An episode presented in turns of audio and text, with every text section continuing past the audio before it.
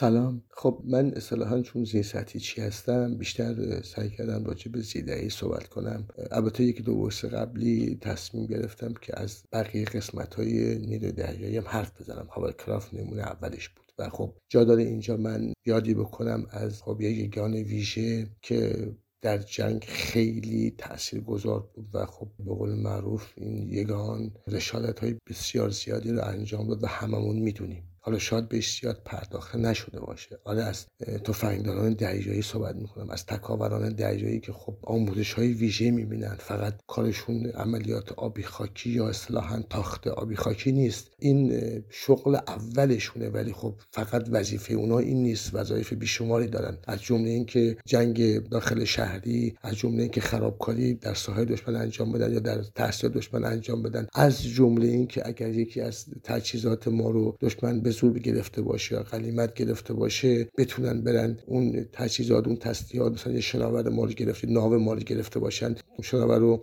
برگردونن به کشور. یعنی توانایی اینو دارن با آموزش های ویژه‌ای که می‌بینن توانایی اینو دارن که برن اون دیگه نگهبان اون شناور رو مثلا خل اصلاح کنن و کنن به خدمت اون شناور روشن کنن و برگردونن بیارن. و خب این کار ساده نیست. باید همه آموزش های ناوبری موتوریست برقی نه همه رو دیده باشن که بتونن این کارو بکنن. خب و برای زیده خب این کار خیلی سختتر میشه. و به اضافه اینکه خب آموزش هایی که می‌بینن آموزش های جنگ در کوهستان جنگ در صحرا جنگ در ساحل های مثلا باطلاقی تمام اینا رو می‌بینن و مدام این آموزش ها داره براشون تکرار میشه. و اصل این که این آموزش ها هست که اینا رو توانا می‌کنه. همچنان در این مجموعه تفنگداران دریایی و تکاوران دریایی برقرار من. یه خاطره بگم یادم سال 80 داشتم می‌رفتم تهران یه معمولیتی و خب موقع هنوز ستوان دو بودم دو بودم و خب دو سال بود فارغ تحصیل شده بودم. دادم توی کوپه قطار یک سرهنگ تمامی که سال 64 بازنشست شده بود. اونم به خاطر ترکش هایی که خود و به خاطر که مجروح بود بازنشست شده بود. اتفاقا هم کوپه من و یه حرف خیلی قشنگ به من زد. گفت که جوون از من به تو نصیحت که آموزش رو فراموش نکن و اولویت بر آموزش باشد و این آموزشی که راهکار به شما خواهد در شرایط سخت. و من به عینی دیدم. تمام آموزش هایی که من دیدم در همه جا به کار من اومد. به دردم خورد و حتی بعضی جاها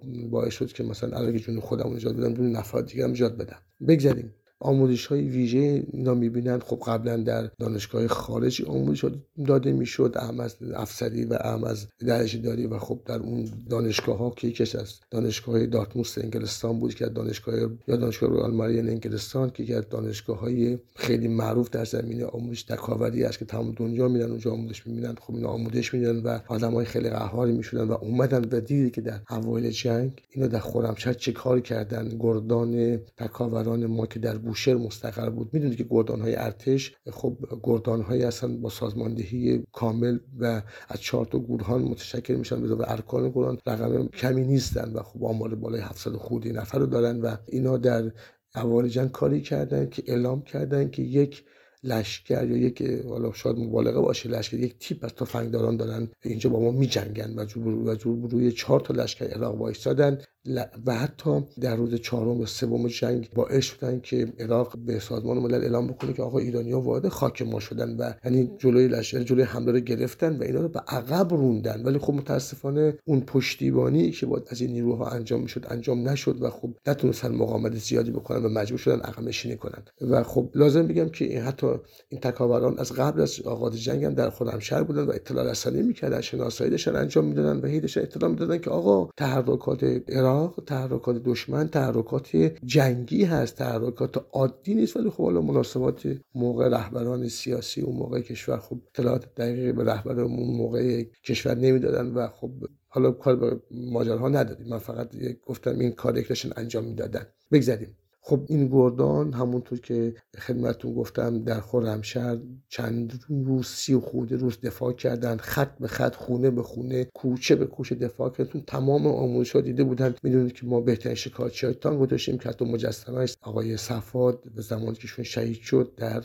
رویال مرین انگلستان مجسمه ایشون ساخته شد و پرچم باد نیمه افراشی داره ایشون شکارچی تانک بود و صد و خورده تانک و شکار کرده بود در اون چند روزه که خب قبل از شهادتش و اینا یک نمونه شد. ما آدمای خیلی مهمی داشتیم. خب فرماندهش ناخدا سمدی که خب هنوز زنده هستن و خدا بهشون سلامتی بده. ایشون بازنشست شده بود و برگشت و گفت من نمی‌تونم برم. اگه برم من فردا به خانواده خودم حداقل نمی‌تونم جواب بدم و ببینید چه جوری اینا آموزش می‌دیدن و چه جوری اینا آدمایی بودن که از جون خودشون میگذشتن. همونطور که همین الانم این اتفاق داره میفته و تکاورای ما تفنگدارای ما اصلا سپاه تفنگداری که ما داریم اینا خودشون آدمایی هستن که فقط منافع کشور براشون و جون خودشون اصلا اهمیت نداره. بالقوه تمام آدمایی که برای سربازی به نیروی دریایی وارد میشن آموزش های تفنگداری می‌بینن و بالقوه خب اول برای تفنگداری آموزش میدن. بعد از اون بنا به دستور رهبر معظم انقلاب که گفتن سربازایی که وارد میشن ببرید اینا رو به سمتی که تو رشته‌ای که درس خوندن ازشون استفاده بشه. بعد از اون دیگه اونایی که حالا تحصیلات در رشته‌های خاص دارن جدا میشن و میرن آموزش های ویژه می‌بینن مثلا اونایی که رشته مکانیک خوندن برخوندن حالا تکنسین هستن یا مهندس هستن میرن آموزش ویژه می‌بینن و میان و در قسمت های دیگه نیروی مثلا کارخانه جا جای که نیاز هست ازشون استفاده میشه و خب خیلی مسلم ثمن هستن و خب با خیلیشون کار کردن و بسیار آدم با سوادی هستن و خیلی کمک می‌کنن به اینکه در نیروی دریایی سر تخصص بده بالا. گچی خودشون هم خیلی یاد می‌گیرن همیشه گفتن ارتش یک دانشگاه خیلی خوب هست برای اینکه نفرات اینجا و به دانستهاشون به صورت عملی اضافه بشه. بگذاریم خب من خدمتتون ارز کنم که ما در نیروی دریایی خب تفنگدارای دریایی که داریم قابلیت بسیار زیادی دارن و همچنان این آموزش ها برقرار خواهد شد. قبلا ما آموزش ها فقط در خارج کشور بود که بعد از انقلاب خب داخل کشور مجموعه ساخته شد. هم برای آموزش درج داری و خب بعدها به دانشگاه نوشهر اومد و الان که فرمانده ها هم از خود بچه های نوشهری هستن اصطلاحا و اونجا آموزش میدن برای فرماندهی یگانه تفنگداری. اینها قسمت های از نیروی دریایی هست که باید بهش پرداخته بشه. که من سعی می‌کنم کم کم اینا رو معرفی بکنم. مثل همون قسمت هوا دریایی که من گفتم که فقط کرافت های ما نیست قسمت بالگرد های ثابت ما بالگرد های متحرک های ما و ما هست که اونا رو بعدا بهشون اشاره خواهم کرد. به اضافه قسمت های دیگه که خب تمام یک ارتش ما داریم. می‌دونید که ارتش ما خب یک نیروی دریایی و یک سازمان کامل داره برای اینکه خودکفا بشه و بتونه رو پای خودش وایسته و تمام تجربه داره می‌سازه و کم کم به بقیه هم خواهم پرداخت. ایام بکام.